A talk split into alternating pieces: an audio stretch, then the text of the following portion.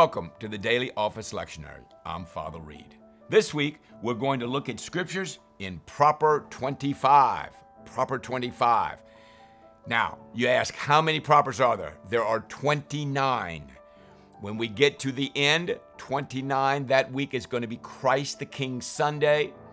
The Sunday lectionary will be Christ the King Sunday. They are not these scriptures. And then we'll start into Advent, which will bring us into December, preparing for the coming of Jesus on Christmas Day. We're in Proper 25. We're in the second half of the church season. And you'll notice the scriptures that are in this post Old Testament, New Testament, and Gospel. The Gospels obviously are in the New Testament. Now let's look at this the scriptures that are listed in this post. We start on Sunday, we end on Saturday. And look at the first set. We have Haggai, Zechariah, Ezra, Nehemiah. Haggai is a prophet. Zechariah is a prophet, a minor prophet. There are 12 minor prophets. Ezra and Nehemiah are history books, and they are dealing with the history of Israel post exilic. What does that mean? You remember that the people of Israel went into captivity the northern kingdom and the southern kingdom. Remember, the northern kingdom had 10 tribes, the southern kingdom had two Judah and Benjamin. In the northern kingdom, they went into captivity by the Assyrians in 721. The southern kingdom, the Babylonians, in 587. Haggai and Zechariah are dealing with the southern kingdom's exile their return from exile, meaning they went back into Jerusalem to repair the walls and to present the Word of God. The presentation of the Word of God is Ezra. The repair of the walls was led by Nehemiah, hence Ezra and Nehemiah, and you have the two prophets. In the New Testament scripture, notice we are in the book of Revelation. Now, the book of Revelation gets a lot of folks excited and we're going to be looking at chapters 1, 4, 5, 6, and 7. Then we'll continue our journey with Jesus in Matthew chapter 12, 13, which is about the parables, chapter 13. All right, let's go. Haggai chapter 1, 1 1 through 2 9. In the second year of King Darius, on the first day of the sixth month, the word of the Lord came through the prophet Haggai to Zerubbabel, son of Shealtiel, governor of Judah, and to Joshua, son of Jehozadak, the high priest. This is what the Lord says. These people say the time is not yet come for the Lord's house to be built. Then the word of the Lord came through the prophet Haggai, verse 4, chapter 1. It is it a time for you yourselves to be living in your paneled houses while this house remains a room. Verse 7 Give careful thought to your ways. Go up into the mountains and bring down timber and build the house so that I may take pleasure in it and be honored. The building of the house of the Lord. The building of the house of the Lord, the repair of the temple. Now remember, the temple had been destroyed by the Babylonians. We saw that in 2 Kings 25, the history book, which recounts the destruction of Jerusalem, the razing of Jerusalem, burned it to the ground and the destruction of the temple. The people were sent into exile. Now the people have returned from exile and they're going to repair the city walls around Jerusalem, which had been destroyed by the Babylonians, and they're going to repair the temple because this is where God resides. Okay? Then Haggai, verse 13, the Lord's messenger gave this message of the Lord to the people I am with you, declares the Lord. Remember, no cell phones, no communication, no telephones, no telegraphs, no Morse code. This is the God speaking through individuals, the prophets. The prophets then speak to the people and to the kings and to the leaders, telling them the word of the Lord. So the Lord stood up the spirit of Zerubbabel and the spirit of Joshua and the spirit of the whole remnant of the people. The remnant were the people that God preserved to save so that they come back and repopulate the land. They came and began to work on the house of the Lord Almighty their God on the 24th day of the sixth month of the second year of King Darius. All right? So they began. And let me read a couple of verses in chapter 2, please. Verse 6. This is what the Lord Almighty says. In a little while I will once more shake the heavens and the earth, the sea and the dry land. I will shake all nations, and the desired of all nations will come, and I will fill this house with glory, says the Lord Almighty. The silver is mine, the gold is mine, declares the Lord. All the that you have, all the possessions that you have, all the monies that you have, it's all the Lord's ultimately. The glory of this present house will be glory uh, will be greater than the glory of the former house, former house, says the Lord Almighty. And in this place I will grant peace. So the, the Spirit is speaking the word of the Lord to these wonderful people. Zechariah chapter 1. Haggai, Zechariah. Now, Zechariah is a very, very, very good book of the Bible. 1 7 to 17. In the eighth month of the second year of Darius, remember Darius, we just referred to him, the word of the Lord came to the prophet Zechariah, son of Berechiah, the son of Iddo the Lord was very angry with your forefathers. Therefore, tell the people, this is what the Lord Almighty says Return to me, declares the Lord, and I will return to you. When they were taken into captivity, they were taken captivity because they disobeyed the Lord, and the Lord enacted wrath and vengeance upon them and judgment, his judgment, because of their failure to repent and to leave God. They left him, they rebelled against him, they did not do what he said. So his word back to them, as it is true for us all these years later, is to return to God and I will return to you. Okay? Return to the Lord. Enjoy reading Zechariah 1 7 to 17. Let's look at Ezra chapter 5. Now we're going back into the history books. We're almost finished with the history books, by the way. First Kings, Second Kings, First Chronicles, Second Chronicles. Now we're in Ezra. We read Ezra last week the beginning. Remember when Cyrus the Persian said that the people could be let go. Now Haggai the prophet, there it is. Zechariah the prophet, there it is, a descendant of Iddo, prophesied to the Jews in Judah and Jerusalem in the name of God of Israel who was over them. Then Zerubbabel uh, set to work to rebuild the house of God in Jerusalem. There's the rebuild. And the prophets of God were with them, helping them. So now we have this wonderful coming together of the prophets, God Almighty, the people, the leaders. That's what you want to happen. You want the leadership to be submitted to God. You want God to be active. You want the prophets to be active. You want the people to come together. When you get all these forces to come together, God does great things. And we pray for great things. Chapter 6, of course, continue to read on. Chapter 6, 1 to 22, the decree of Darius.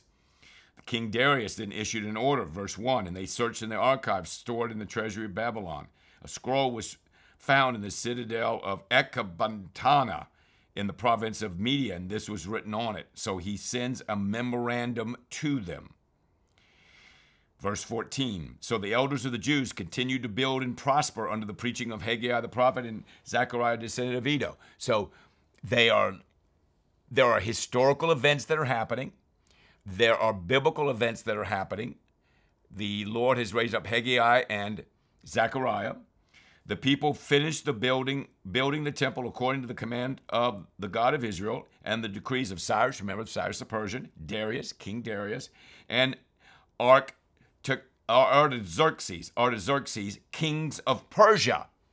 Now remember, the Persians destroyed the Babylonians, and the Romans later are going to destroy the Persians. I'm sorry, the Greeks are going to destroy the Persians, and then the Romans are going to destroy the Greeks. So you've got Assyrians, Babylonians, Persians, Greeks, Alexander the Great, Romans. Okay? The temple was completed on the third day of the month of Adar in the sixth year of the reign of King Darius. Then the people of Israel, the priests, the Levites, and the rest of the exiles celebrated the dedication of the house of God with joy. Tremendous joy, completion. Fantastic news. Fantastic. Well, let's go to Nehemiah.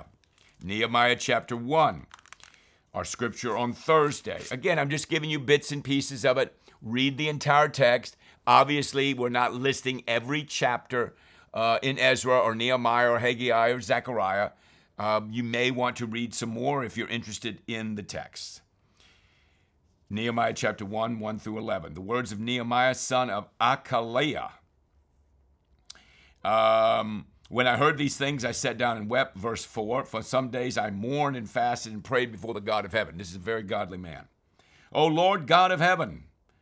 Verse 5 The great and awesome God who keeps his covenant of love with those who love him and obey his commands. Let your ear be attentive, and your eyes open to hear the prayer your servant is praying before you day and night for your servants, the people of Israel.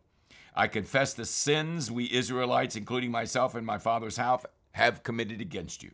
We have acted very wickedly toward you.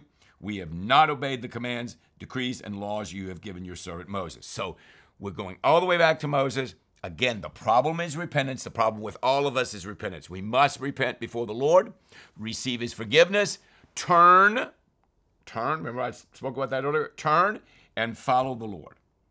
Okay? I confess the sins we Israelites, including myself and my father's house, have committed against you. He's confessing his personal sins and the sins for the entire community, which is very, very powerful. We've acted very wickedly toward you, verse 7. We have not obeyed the commands of the Lord. Okay? And so he begins, he continues on. Enjoy those 11 verses. Fabulous. Nehemiah chapter 2, 1 through 20. Artaxerxes sends Nehemiah to Jerusalem. Okay, he's going to Jerusalem. Look and see what verse 4 says. The king said to me, What is it you want? Then I prayed to the God of heaven and I answered the king. If it pleases the king, the king had absolute power, and your servant, and if your servant has found favor in his sight, which Nehemiah did, let him send me, let him, the king, send me, Nehemiah, to the city in Judah Remember, Jerusalem's in Judah, where my fathers are buried, so I can rebuild it. Then the king, with the queen sitting beside him, asked me, How long will your journey take, and when will you be back? It pleased the king to send me, so I set a time. Look at verse 8. And because the gracious hand of my God was upon me, the king granted my requests. Fabulous! We see the work of God. And so Nehemiah inspects the Jerusalem's walls. Verse 17, you see the trouble we are in. Jerusalem lies in ruins. Remember, I told you it was destroyed, and its gates have been burned with fire. Come, let us rebuild the walls of Jerusalem. I mean, if the walls aren't there in these ancient cities, you got no chance against invaders. And we will no longer be in disgrace. I also told them about the gracious hand of my God upon me and what the king had said to me. Let us start rebuilding, they said. And then he says in 20, the God of heaven will give us success. All right. Now there's opposition to the building in Nehemiah chapter 4. The people worked with all their heart at the end of verse 6.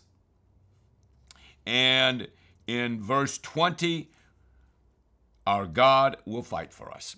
So, he got permission from the king, Persian king. He goes back to rebuild. He has opposition, as you'll see, read in chapter 4. But the Lord fought for them and they prevailed.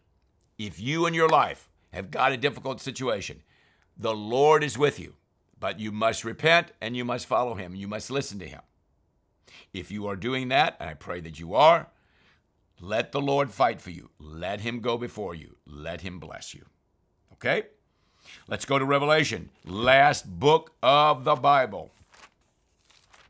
Revelation, the last book. 66 books in the Bible. The last one is the book of Revelation, chapter 1. The revelation of Jesus Christ, which God gave him, verse 1, to show his servants was but must soon take place.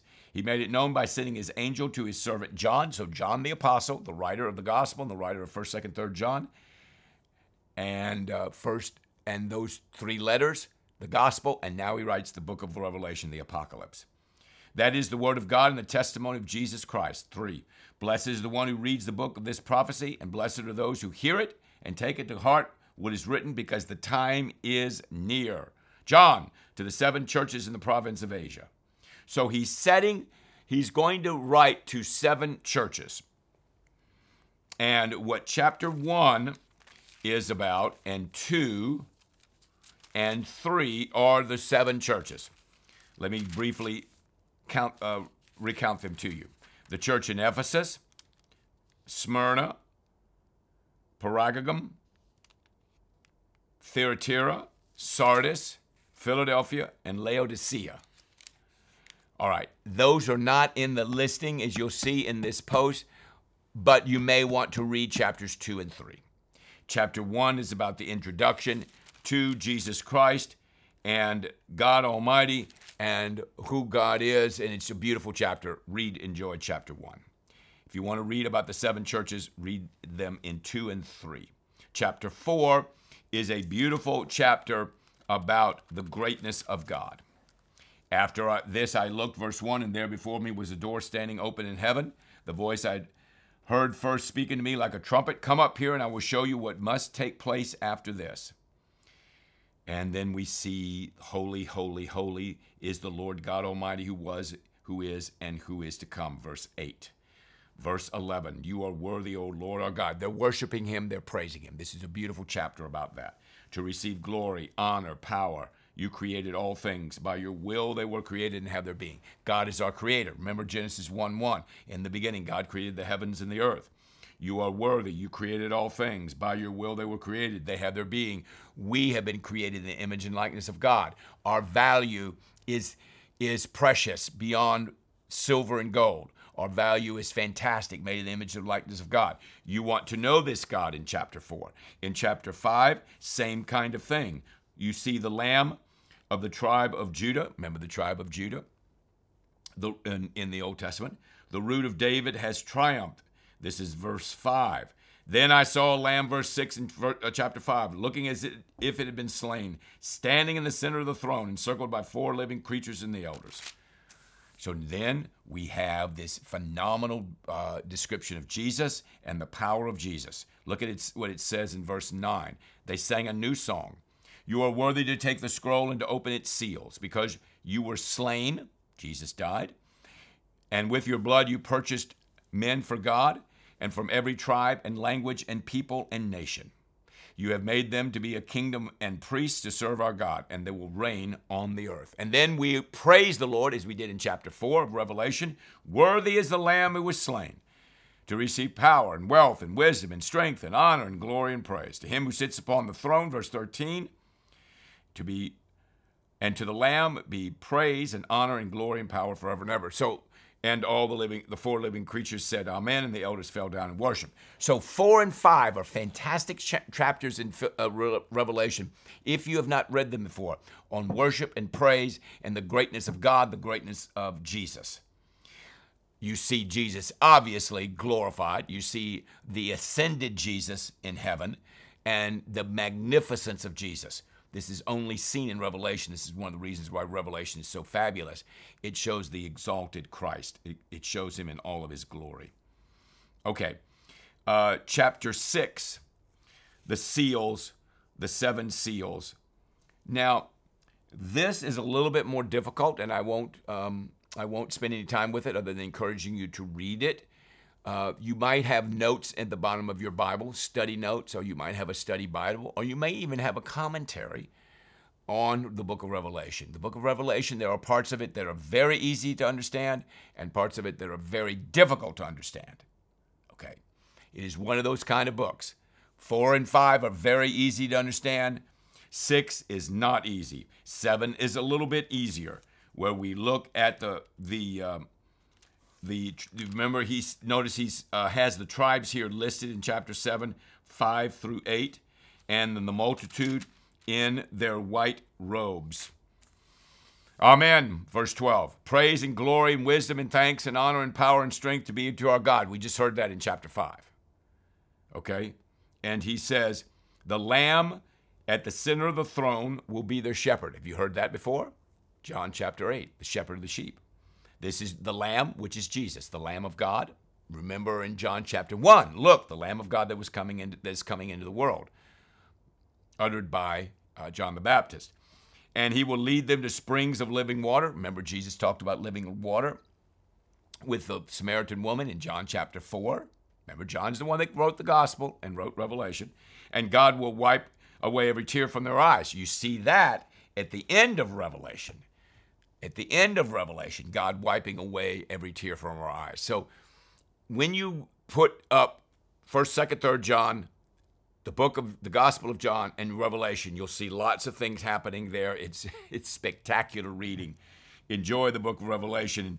Next week, when we look at Proper 26, we'll continue our study of Revelation. These opening chapters are fabulous.